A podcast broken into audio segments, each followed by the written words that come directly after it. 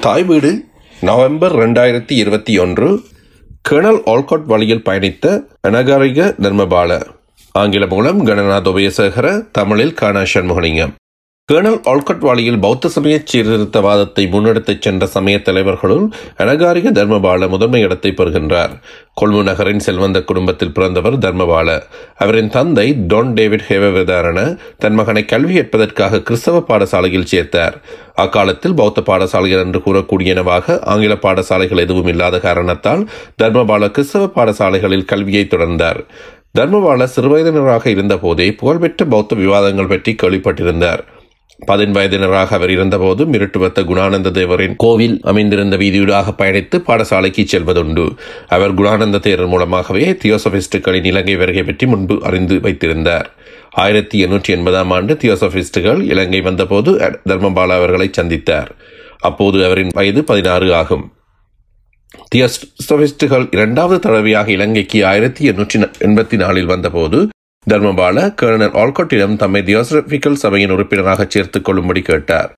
பெற்றோரின் எதிர்ப்புக்கு மத்தியில் தியோசபிஸ்டுகளுடன் இணைந்து கொண்ட தர்மபால சென்னையில் அடையாறு என்ற இடத்தில் இருந்த தியோசபிக்கல் சபையின் தலைமையகத்துக்கு சென்றார். ஆல்காட்டும் பிளவாட்ஸ் அம்மையாரும் அவரை அங்கு அழைத்துச் சென்றனர். தர்மபால மந்திர தந்திரம் மறைஞானம் ஆன்மசக்தி போன்ற விடயங்களை அடையாறுகளிலிருந்து கற்பதற்கு விரும்பினார். ஆனால் பிளவஸ்கி அம்மையார் பௌத்தத்தையும் பௌத்த புனித நூல்களின் மொழியான பாலி மொழியையும் கேட்கும்படி அவரை வேண்டிக் கொண்டார். ஓராண்டு கழிந்த பின் இலங்கை திரும்பிய தர்மபால இலங்கையின் பௌத்த தியோசபிக்கல் சபையின் தலைவராக இருந்து செயற்பட்டார். ஆயிரத்தி எண்ணூற்றி தொண்ணூறு வரை அவர் அச்சபையின் தலைவராக கடமையாற்றினார். இக்காலத்தில் தான் அவர் தனது இயற்பெயரை கைவிட்டு தர்மபாலா என்று புதிய பெயரை தமக்கு சூட்டிக் கொண்டார். தர்மபால என்றால் தர்மத்தின் காவலன் என்பது பொருள். இப்பெயருடன் அனகாரிய என்ற சொல்லையும் அவர் சேர்த்து கொண்டார். அனகாரிய என்பதன் பொருள் வீடவற்றவர் என்பதாகும். பண்டை காலத்தில் பௌத்த துறவிகள் இப்பெயரால் அழைக்கப்பட்டனர். மேற்குமயப்பட்ட பாணியில் அமைந்த தனது இயற்பெயரை கைவிட்டு புதிய பெயரை சூட்டிக்கொண்ட தர்மபால அனகாரிய என்ற சொல்லிற்கு மரபு இல்லாத புதிய பொருள் ஒன்றையும் கற்பித்தார். இல்வாழ்க்கை துறவு என்ற இரண்டுக்கும் இடையில் உள்ளவராக அனகாரிய என்ற வகிவாகம் இருப்பதாக அவர் விளக்கம் கொடுத்தார். வீடற்றவன் என்பதற்கு புதிய பொருள் கொடுப்பதன் மூலம் சமூகத்தை விட்டு நீங்கி தனிமைப்பட்டு வாழாமல் இவ்வுலகில் வாழ்ந்து கொண்டே துறவியாக இருத்தல் என்ற புதிய வகிவாகத்தை தமக்கு வகித்துக் கொண்டார். வீடற்றவன் வீடோ குடும்பமோ இல்லாதவன் பௌத்த சமயாக இவ்வுலகில் வாழ்பவன் என்ற பொருள் தருவதால் இக்கரத்தை எல்லோருக்கும் பொதுவான ஒழுக்க நெறியாக அவர் விளக்கம் கொடுத்தார். இவ்விதமாக அனகாரிக தர்மபால புதிய வழக்கம் கொடுப்பதை கணநாத் உபயசேகர் எடுத்து காட்டுகின்றார்.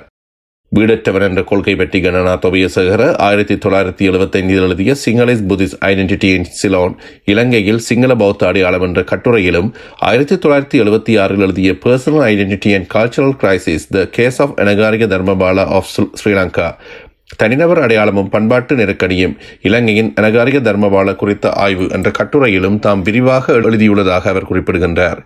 ஆகையால் ஆல்கட் தர்மபால உறவு பற்றிய இக்கட்டுரையில் ஆல்கட் ஊடாக பௌத்தம் பற்றிய மேற்குலக கருத்துக்களை பௌத்தத்தில் தர்மபால உள்நுழைக்க வழி செய்தமை பற்றியே கூறப்போவதாக குறிப்பிடுகின்றார். உலகப் பயணம். ஆயிரத்தி எண்ணூற்றி எண்பத்தி ஒன்பதுக்கும் ஆயிரத்தி தொள்ளாயிரத்தி ஆறுக்கும் இடைப்பட்ட காலத்தில் தர்மபால உலக நாடுகள் பலவற்றுக்கு பயணம் செய்தார். அவர் முதலில் ஆல்கோட்டுடன் இணைந்து ஜப்பான் சென்றார். பின்னர் இந்தியா பர்மா தாய்லாந்து ஐரோப்பா ஐக்கிய அமெரிக்கா ஆகிய நாடுகளுக்கு பயணம் மேற்கொண்டார். ஆயிரத்தி எண்ணூற்றி தொன்னூற்றி மூன்றில் அவர் சிக்காகோ நகரில் இடம்பெற்ற உலக சமயங்களின் பாராளுமன்ற மாநாட்டில் பௌத்த சமயத்தின் பிரதிநிதியாக பங்கேற்றார். உலக பௌத்த மன்ற கரத்தை நோக்கி அறிமுகம் செய்தவராக அனகாரிக தர்மவாளவை குறிப்பிடலாம்.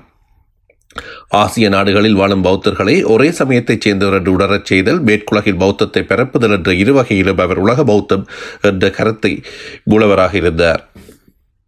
ஆயிரத்தி தொள்ளாயிரத்தி ஆறு தொடக்கம் ஆயிரத்தி தொள்ளாயிரத்தி பதினைந்து வரை தர்மபால இலங்கையிலேயே நிரந்தரமாக தங்கி வாழ்ந்தார். இக்காலத்தில் அவரது சிங்கள தேசியவாதம் வேகம் பெற்றது. ஆயிரத்தி தொள்ளாயிரத்தி ஆறாம் ஆண்டில் எனகாரிய தர்மபால தமக்கென சொந்தமாக சிங்கள பௌத்திய சிங்கள பௌத்தர் என்ற பத்திரிகையை ஆரம்பித்தார். இப்பத்திரிகை மூலம் அவர் பௌத்த தியோசபிக்கல் சபையை கண்டனம் செய்தும் தாக்கியும் எழுதத் தொடங்கினார். தியோசபி என்ற பெயரையும் அதன் உள்ளடக்கத்தையும் பௌத்தத்தில் இருந்து நீக்கிவிட தர்மபாலா ஆயிரத்தி தொள்ளாயிரத்தி ஆறின் பின் தீவிரமாக உழைத்தார். இருந்தபோதும் தர்மபாலாவால் தியோசபியை அப்புறப்படுத்த முடியவில்லை.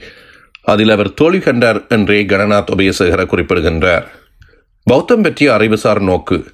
சிங்களத்திலும் ஆங்கிலத்திலும் தர்மபால எழுதுவதிலும் பிரச்சாரம் செய்வதிலும் ஈடுபட்டார். அவரது கருத்துக்கள் சிங்கள அறிவுஜீவிகளின் ஒரு பிரிவினரை சென்றடைந்து அப்பிரிவினரின் சிந்தனையிலும் செயலிலும் பெரும் தாக்கத்தை ஏற்படுத்தியது. சிங்கள அறிவுஜீவிகளிடம் சென்றடைந்த கருத்துக்களில் மேற்குலக அறிவாளிகளால் தெரிவிக்கப்பட்ட பௌத்தம் பற்றிய சிந்தனைகள் ஊறிச்செறிந்திருந்தன. இவை பௌத்தம் பற்றிய அறிவுசார் நோக்கை வெளிப்படுத்தின என்று கணநாத் உபயசகர் குறிப்பிடுகின்றார். தர்மவாலாவின் எழுத்துக்கள் கோட்பாடு சார் பௌத்தம் எனவும் அழைக்கப்படக்கூடியதாயிருந்தது. கர்னர் ஆல்கட் பாடசாலை மாணவர்களுக்காக பௌத்த வினாவிடையே எழுதினார். தர்மவாலாவின் எழுத்துக்கள் சிறுவர்களான மாணவர்களை நோக்கி எழுதப்பட்டவை அல்ல. அவை வளர்ந்தவர்களுக்கான பௌத்த கோட்பாட்டு இயக்கமாக அமைந்தன. ஆல்கட் போலவே தர்மபாலவும் கடவுளர்களையும் பிசாசுகளையும் வணங்குவதை கண்டனம் செய்தார். திக்கற்றவர்களுக்கு தெய்வங்கள் துணை நிற்க மாட்டா. ஏனென்றால் தெய்வங்களும் திக்கற்ற நிலையிலேயே உள்ளன என்ற பொருள்பட அவர் எழுதினார். புத்தரின் போதனைகளை உங்களுக்கு புரியும்படியாக நான் எழுதுகிறேன் என்ற முறையில் அவரது எழுத்துக்கள் அமைந்தன. புத்தரின் போதனையில் பூசகர்களுக்கு இடமில்லை சடங்குகளுக்கும் விழாக்களுக்கும் இடமில்லை நரகம் சொர்க்கம் போன்றன அவர் போதனையில் இல்லை என்றவாறாக அவரின் அறிவுரைகள் அமைந்தன. தர்மபால பௌத்த கோட்பாட்டை நவீன விஞ்ஞானங்களான புவிச்சரிதவியல் வானியல் அணுபௌதீகம் சார்பு கோட்பாடு என்பனவற்றுக்கு ஒப்பான விஞ்ஞான தத்துவம் என்று குறிப்பிட்டார். தர்மபாலவின் பௌத்தம் மூன்று எதிர்ப்பு கூறுகளுடன் இணைந்து காணப்பட்டது. இதனை கிறிஸ்தவ எதிர்ப்பு மிஷனரி எதிர்ப்பு காலனித்துவ எதிர்ப்பு கண்டனம் என கண்டனாத் உபயசகர் அடையாளம் காணுகின்றார். தர்மபால கிறிஸ்தவர்களையும் கிறிஸ்தவத்தையும் பரப்பிய மிஷனர்களை நோக்கி மூடக் கொள்கை உருவ வழிபாடு பிசாசு வணக்கம் ஆகிய கண்டனங்களை வெளியிட்டார். இவை மிஷனரிகள் பௌத்தம் குறித்து கூறிய கண்டனங்களை அவர்களையே நோக்கி திருப்பி விடுவதாக அமைந்தது. அத்தோடு இக்கண்டனங்களை இந்துக்கள் முஸ்லீம்கள் ஆகிய பிற மதத்தவருக்கும் பொதுவான கண்டனங்களாகவும் முன்வைத்தார். தர்மபால தனது பத்திரிகைகளிலும் இதழ்களிலும் எழுதியதோடு மட்டுமல்லாது நாடு முழுவதும் பயணம் செய்து பிரச்சாரம் செய்தார். அவர் சிங்களத்தில் எழுதிய விமர்சனங்களில் பௌத்த குருமார் தங்களுக்கு பௌத்த தத்துவத்தின் சிக்கலான கருத்துக்களை எடுத்து கூறுவதில்லை என்று குறை கூறினார்.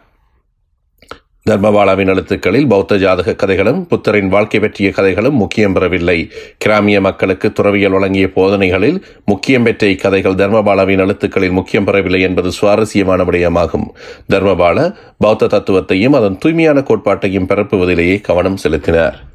இக்கட்டுரை கர்னல் ஆல்காட் புத்திஸ்ட் மாடர்னிசம் இந்த தியோசபிக்கல் மூமெண்ட் என்ற தலைப்பில் ஆங்கிலத்தில் கணநாத் உபயசகர் எழுதிய கட்டுரையை தழுவி தமிழில் எழுதப்பட்டதாகும்.